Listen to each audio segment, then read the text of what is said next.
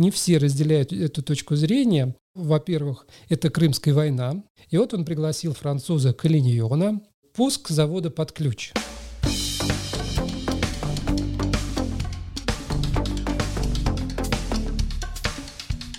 Привет!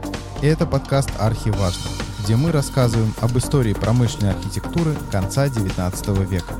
Проект реализуется при поддержке Президентского фонда культурных инициатив.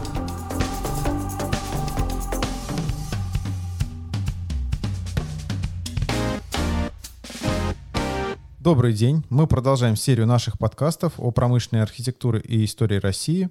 И сегодня у нас в гостях заведующий кафедрой истории России Национального исследовательского Мордовского государственного университета имени Николая Платоновича Огарева, доктор исторических наук, профессор Виктор Михайлович Арсентьев. Добрый день. Добрый день, уважаемые слушатели. Добрый день, Геннадий. Предметом нашего разговора, нашей беседы, прежде всего, является сегодня промышленный сектор экономики – и прежде всего мы поговорим о XIX столетии, столетии, которое, в общем-то, достаточно отдалено от нас, но оно э, является очень важным с точки зрения судеб российской промышленности, российской экономики. Время достаточно э, бурных изменений, время модернизации, которая началась в XVIII веке и в XIX веке, набрала очень такие уже существенные обороты. И поэтому XIX э, век, в моем понимании, это век, когда сформировалась современная, собственно, и индустрия, потому что мы так или иначе э, советское время, хотя это время э, новшеств, время новых моделей, но тем не менее мы э, должны понимать, что именно в XIX веке определилась и отраслевая структура промышленного производства, и были запущены те механизмы, которые в советское время были развиты, по сути дела. И начать бы я хотел, наверное, с общей динамики. Да? Вот, угу. Я думаю, нужно представить общую картину развития промышленности, чтобы на этом фоне обозначить какие-то детали, связанные с нашим регионом, с э, соседними регионами, которые, собственно, и очень были близки, и процессы были очень схожие. Что касается динамики э, общероссийской промышленности, развития общероссийской промышленности. Ну, сразу же скажу, что первые, например, первые половины XIX века – это время активного роста – и вопреки вот тем, например, устоявшимся в советское время э, моментам, связанным с тем, чтобы крепостную экономику как-то вот очернить, как-то ее нивелировать, я, например, сторонник того, что первой половине XIX века было весьма, было весьма результативно с точки зрения промышленного развития. И несмотря на крепостное право, которое, в общем-то, следуя общепринятому мнению, замедляло экономический рост страны. Тем не менее, даже с учетом наличия крепостничества, экономика росла и развивалась. И вот это одна из идей, которую я стараюсь в своих работах преподнести, несмотря на вот все нюансы, связанные с крепостничеством, промышленность росла и развивалась. Например, вот такую статистику, я постараюсь статистикой вас не загружать, но такую статистику обозначу. С 1804 по 1860 год число промышленных предприятий в России увеличилось в 6,3 раза. С 2423 до 15388. Ну, даже вот на слух показатель Огромный очень, показатель, да, да. Э, впечатляет. Но и другие показатели. Я рассматриваю вот три ключевых показателя промышленного производства. Это численность промышленных предприятий, численность рабочих и стоимость производства. Ну, например, численность рабочих увеличилась примерно вот в такой же пропорции. Ну, у меня это получилось 5,9 раза. 1804-1860. Тоже показатель, я думаю, впечатляет с 95 тысяч где-то до более чем полумиллиона человек. Это вот, э, если говорить о рабочих. Виктор Михайлович, сразу вопрос такой. Угу. А вот эти люди, которые перешли, скажем так, в промышленность, они до этого, получается, где были задействованы? То есть они откуда, что являлось источником этих людей? Угу. Ну, вот это вопрос комплектования рабочих кадров. Да? А, вот этот вопрос я отдельно хотел поднять сегодня. Хорошо. Но если кратко на него ответить вот в контексте вашего вопроса, то они были в основном это крестьяне. Угу. То есть рынка вольно-наемной рабочей силы в это время еще не было. И поэтому, что касается рабочих, эта история очень интересная. Угу. Отдельно, я думаю, мы отдельно о ней поговорим. Хорошо. Вот, но говоря еще об одном показателе, это производительность труда, она тоже росла. И здесь мне трудно привести вот в этом диапазоне э, изменения, динамику изменения объемов производства, потому что их э, измеряли в стоимостном э, вот таком выражении, но не все так однозначно, потому что статистика далеко не всегда адекватные сведения по стоимости производства давала, и поэтому здесь есть некоторые трудности. Но я думаю, в целом и э, рост промышленного производства в стоимостном выражении тоже очень, знаю, был э, в районе 5-6 вот, э, раз. И особый, э, особый период это 50-е годы. Если говорить о динамике промышленного производства, вот до этого времени промышленность развивалась достаточно однородно, планомерно, то в 50-е годы мы наблюдаем такой скачкообразный рост. И всплеск даже, я бы сказал, факторов здесь несколько. Ну, во-первых, это Крымская война, особенно вот э, военные расходы э, связаны были с заказами многочисленными, которые получала российской промышленности. Вот это вызвало оживление. И э, вот э, в целом, даже говоря о десятилетии предреформенном, то есть это 50-е годы, за это десятилетие стоимость, например, промышленного производства увеличилась почти в два раза. Угу. То есть показатель тоже очень хороший. И вот завершая эту первую часть своего повествования, я хотел бы сделать вывод, что все-таки я не сторонник того, что крепостную промышленность нужно вот так уж нивелировать. Да, крепостной сектор, он тянул э, экономику назад, он был как бы некой гирей и весьма такой вот существенной, но нельзя забывать, что кроме крепостной экономики существовали и другие секторы экономики. Это и частный капиталистический вектор развития. Это и, например, э, сектор государственной деревни, сектор удельной деревни, купечество развивалось там по своим правилам. Да и среди дворян тоже, вот мы об этом тоже поговорим, было немало тех, кто все-таки был устремлен уже в будущее, кто э, был двигателем вот этой вот модернизации. Поэтому первую половину XIX века я не стал бы рассматривать как вот такой период отсталости, период, э, когда модернизация была на нуле. Мы знаем, что в первой половине XIX века и промышленный переворот у нас начинается в 30-е и 40-е годы.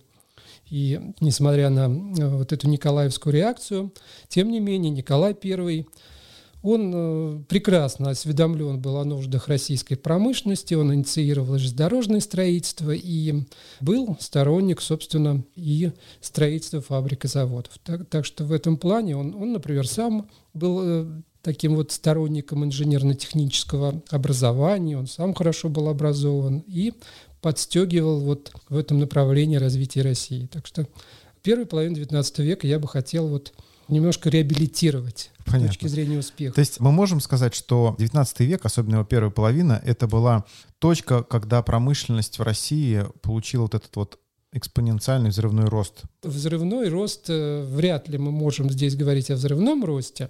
Я бы хотел сказать о том, что в первой половине XIX века наблюдается переход от протоиндустриальной угу, модернизации угу. к раннеиндустриальной модернизации. Я, э, например, в своих работах адаптирую модернизационный подход как раз к оценке динамики промышленного производства в том числе. И вот я сделал такой вывод, что все-таки ранняя индустриальная модернизация в России начинается в первой половине XIX века. Угу. Со мной спорят. Не все разделяют эту, эту точку зрения. А, господствует здесь точка зрения о том, чтобы раннюю индустриальную модернизацию начинать второй половиной XIX века.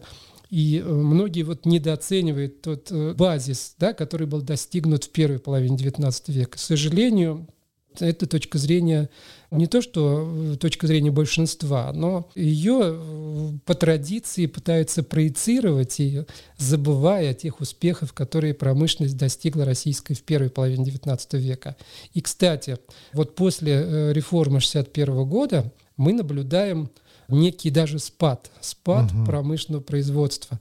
С одной стороны, вроде бы освободили крестьян, должен расти рынок сбыта, должны быть запущены какие-то более бурные экономические процессы, но в реалиях мы 60-е, э, 70-е годы наблюдаем как вот провал такой вот и спад промышленного предпринимательства, особенно дворяне, они многие вообще забросили промышленный бизнес. То есть идет некая аграризация даже вот экономики. Потом экономика адаптировалась под эти изменившиеся реалии, и в 80-е годы вновь мы наблюдаем вот этот рост. То есть не все так однородно было. Как вы считаете, основным фактором, а за счет которого вот этот спад был в 70-е годы, это что был, являлось причиной этого спада? Угу. Ну, если говорить о э, спаде, например, дворянской промышленности, а именно дворяне были ну, такими законодателями мод, наверное, самыми главными акторами промышленного предпринимательства, потому что наиболее крупное, наиболее результативное промышленное предпринимательство, оно развивалось именно э, у дворян. Угу. За счет чего? За счет того, что у них было немало ресурсов своих вотчин, своих угу, имений, то угу. есть это и земля, это и продукции, которые они пускали на промышленное сырье, то есть, например, для винокурения они свой хлеб использовали, дешево. Для производства сукна они разводили овец, в том числе и тонкорунных уже. Для производства там каких-то тканей они тоже производили, там лен, другие технические культуры. Для производства сахара они сами свеклу выращивали. То есть в этом плане дворяне находились в более выгодном положении. И самый главный выгод, – это рабочие. Угу, Своих крепостных они мобилизовывали, рекрутировали на, на свои промышленные предприятия. Поэтому, конечно, не все дворяне были индустриалами. Мы угу. все прекрасно понимаем. И такие вот типажи, как Обломов, они были весьма распространены, которые хозяйством своим совершенно не занимались, не говоря уже о промышленном бизнесе. Но, То есть ну, не просто так этот образ появился, да? Да, конечно. Это, я его тоже культивирую, эксплуатирую этот образ, потому что он очень наглядно показывает, что дворянство было весьма-весьма неоднородным. Угу. И потеряв вот этот важнейший ресурс в лице крепостных крестьян, многие дворяне оказались, в общем-то, не готовы к переходу на наемный труд. Угу. К тому же найти вот этих вот рабочих свободных было практически невозможно. Был дефицит рабочей силы, вот свободной рабочей силы, которую можно было нанять.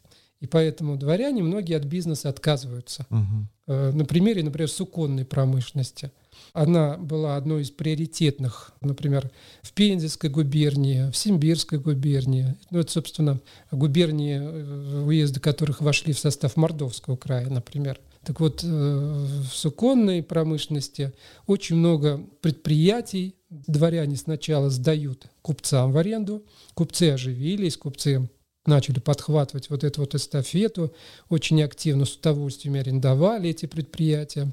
И потом они, многие дворяне просто продавали свои предприятия, так и не найдя возможностей для развития бизнеса в новых условиях. Так что вот этот спад, он был весьма ощутим. Дальше уже купцы, подхватив эту эстафету, начинают развивать вот уже свою модель, свой, угу. свой, свой вектор развития промышленного бизнеса. И уже во второй половине XIX века купечество начинает уже превалировать, доминировать. Ну, дворяне тоже не все сдают свои позиции, но тем не менее вот промышленный бизнес уже купцами двигался в большей степени. Ну а дальше, конечно, мы говорим об оживлении в конце XIX века. Здесь постарался Сергей Юльевич Витте, конечно же, который запустил уже такой вектор индустриализации э, под э, контролем государства. И денежная реформа здесь на это повлияла, и железнодорожное строительство. Здесь масса факторов. И э, либерализации предпринимательства как такового, которая позволила в эту сферу привлечь и крестьян, и мещан. Вот этот мелкий бизнес э, весьма активно начал развиваться. То есть это уже новый всплеск, и мы уже применительно к концу XIX века говорим ну, некоторые ученые вводят такое понятие, как русское экономическое чудо. Угу, даже это, так? Да, и, и оперируют таким понятием. Я, в принципе, не против него. И многие показатели как раз действительно позволяют говорить о русском экономическом чуде, потому что э, в некоторых отраслях мы лидировали по темпам роста угу. во всем мире.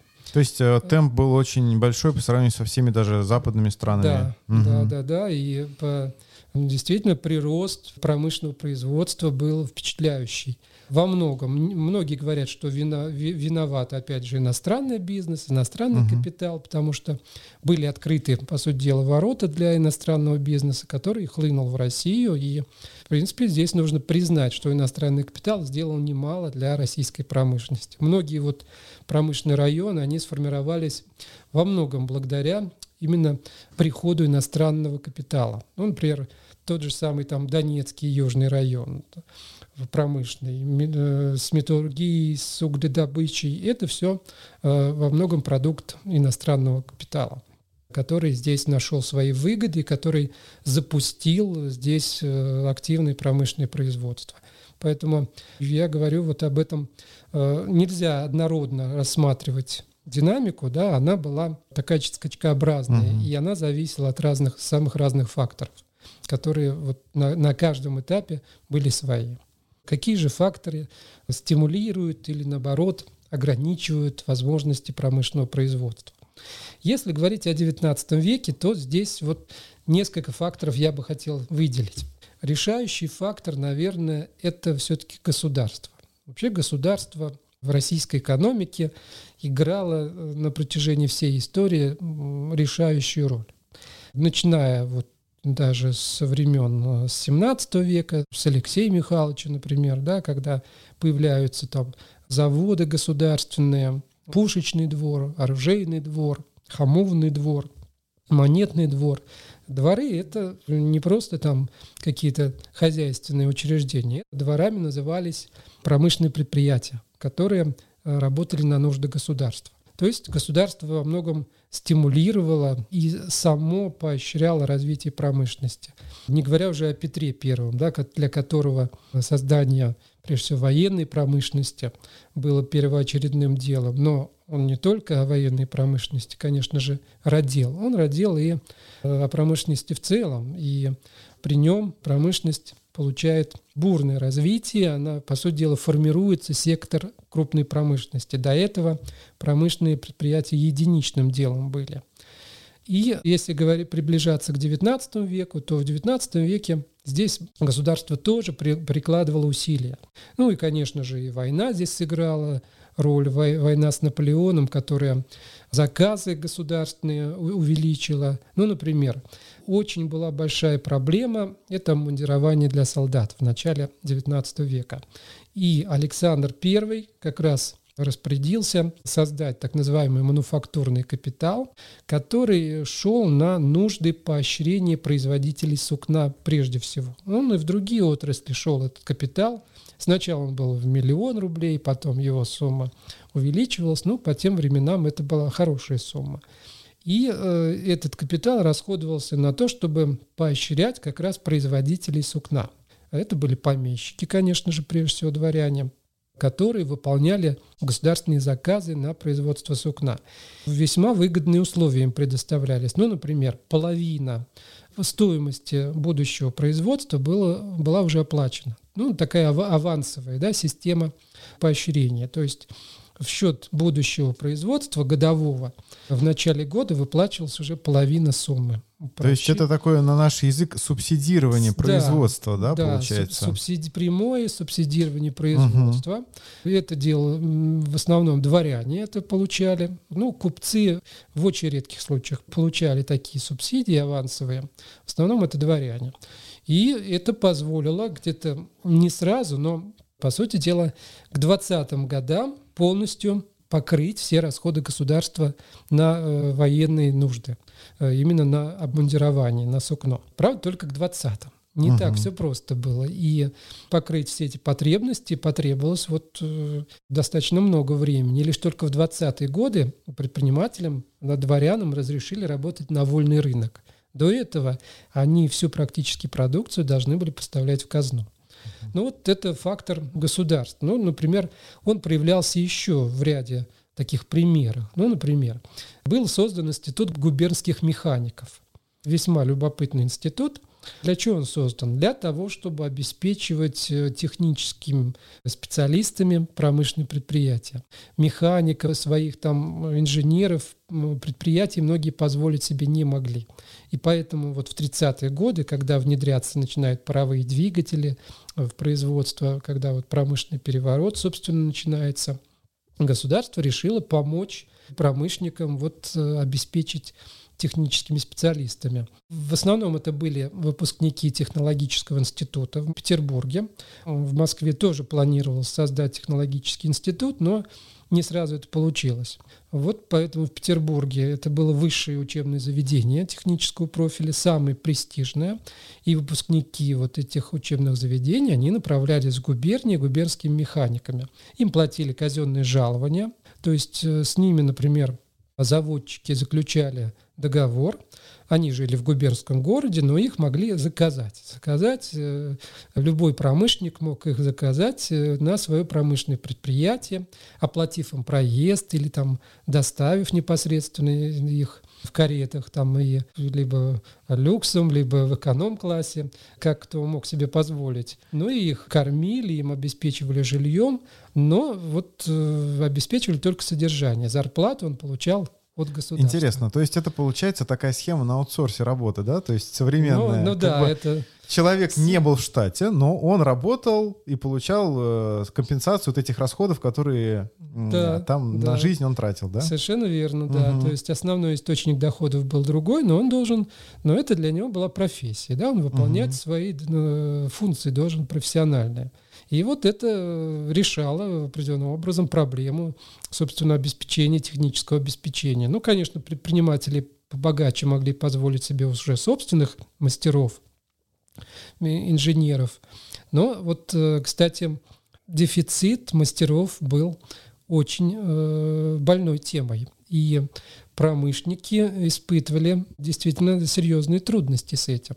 Приглашали даже из-за границы, кто вот себе мог позволить, приглашали из-за границы мастеров. Это было даже модно очень в 30-е, 40-е годы среди, прежде всего, дворян-индустриалов. И считалось, что у нас мастеров не хватает своих, да и они и уровень их квалификации не тот. И вот приглашали из-за границы. Кстати, я в архивах обнаружил весьма любопытные документы, которые как раз показывают, как вот эти иностранные мастера адаптировались вот в нашей среде промышленной. И, э, например, изучая фонд по э, заводчикам Скребицким, дворянам Скребицким, это Симбирская губерния, сам Скребицкий, он был известный государственный деятель, он э, жил в Петербурге, управлял своим имением через э, своих, собственно, э, управляющих директоров. И вот он пригласил француза Калиньона, у него был хороший послужной список, он работал на предприятиях таких известных, и весьма хорошую сумму платил ему за работу Скребицкий. Но у Калиньона не заладилось, э, с, прежде всего из-за того, что его э, приняли в штыки местные собственные управленцы, собственные там заводы управления. И вот возник конфликт. Конфликт между Калиньоном и Шведовым, это управляющий заводами, собственно, имением, всем имением Скребицкого. И в данном случае э, я изучил переписку Шведова с, со Скребицким, управляющего, и Калиньона со Скребицким. То есть они параллельно, не зная, собственно, не ведая, что каждый из них параллельно переписывает с хозяином, свою точку зрения обозначали. Один жаловался на другого. Ну и вот здесь любопытно, что Калиньон обвиняет э, заводы управления в том, что они занимаются э, воровством, что они не хотят там рационализировать производство, они предпочитают там по старинке какие-то экономические связи продолжать, которые совершенно невыгодны, неэффективны. Например, закупать хлеб со стороны вместо того, чтобы организовать производство на земле владельца. Земли было достаточно. И сырье покупать не у тех поставщиков. То есть критика была вот такого рода. Ну и плюс в пьянстве он обвинял, в таком постоянном пьянстве, которое мешает выполнять, собственно, и все заводские дела.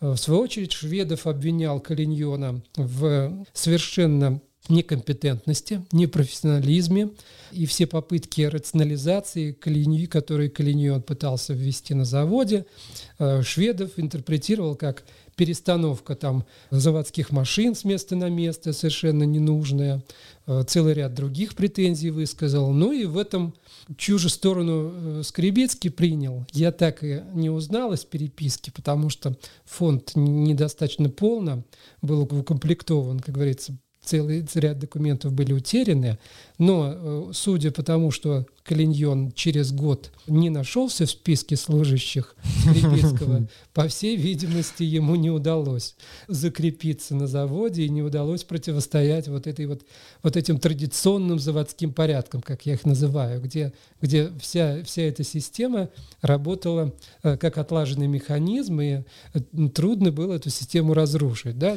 То есть каждый там член этой системы, он имел свои выгоды, он да, занимался пусть получал маленькую заработную плату, но компенсировал это тем, что получал какие-то другие выгоды от завода. То есть это вот был тоже э, своего рода механизм своей системы, которую не так было просто разрушить. В общем, типичная ситуация для современности, в общем-то. Пригласили варяга, и его не взлюбили местные. Совершенно верно, совершенно верно. Это вот, э, э, конечно, здесь можно и интерпретировать как противостояние модернизации и традиции. Да. Но не все так просто. Угу. Я сторонник того, что модернизация, конечно, хорошо, но не, не все западное может прижиться на, на почве. Должна угу. быть питательная среда. И какие-то новшества, пусть даже они в сто раз могут быть эффективнее и полезнее, они просто могут не прижиться и не соответствовать этой, этой среде. Сначала должна быть подготовлена среда для тех, тех или иных новшеств. Вот это пример, наверное, очень хороший для этого. Ну и говоря о других условиях, назову тоже некоторые условия, которые тоже связаны с государственной политикой. Условия, факторы, которые стимулируют промышленное производство. Угу. Ну, например, государство в первой половине XIX века инициировало проведение мануфактурных выставок. Это вот своего рода смотр достижений промышленности. Выставки начинают проводиться с 1829 года. Проводились в основном в Петербурге, в Москве, ну и в Варшаве еще. Угу. Было тогда царство польское, которое было частью Российской империи, собственно. Там тоже проводилось несколько выставок. И вот эти выставки были катализатором для промышленных инноваций, для того, чтобы заимствования какие-то друг у друга делать. Но это был стимул для промышленников, которые получали там большую золотую медаль, малую золотую медаль, э, вот большую тоже серебряную, малую серебряную. То есть там была система наград весьма значимых, Э, весьма престижных для промышленников, это действительно был хороший мотив, потому что эти награды могли впоследствии сыграть э, и э, свою роль в получении даже каких-то там орденов и званий, и титулов. Была даже такая награда, как возможность на своих изделиях размещать государственный герб. Угу. То есть это право давалось тоже только особо отличившимся промышленникам за те экспоненты, которые, экспонат, точнее, которые они представляли. Но это своего рода знак качества. Вот э, было в советское время такое понятие знак качества, и это тоже знак качества. И, естественно, потребители, видя на товарах вот этот государственный герб, они отдавали предпочтение, конечно же, этим товарам. Все они понимали, что это как ГОСТ, да, то есть да, в советское время. Да, совершенно верно, что это высокие образцы да, угу. вот этой промышленной продукции.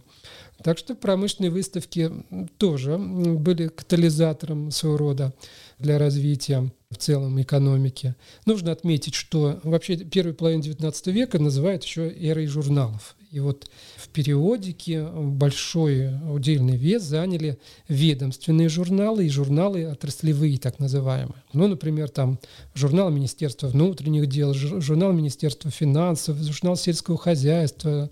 И, кроме того, издавался и Вестник мануфактуры промышленности.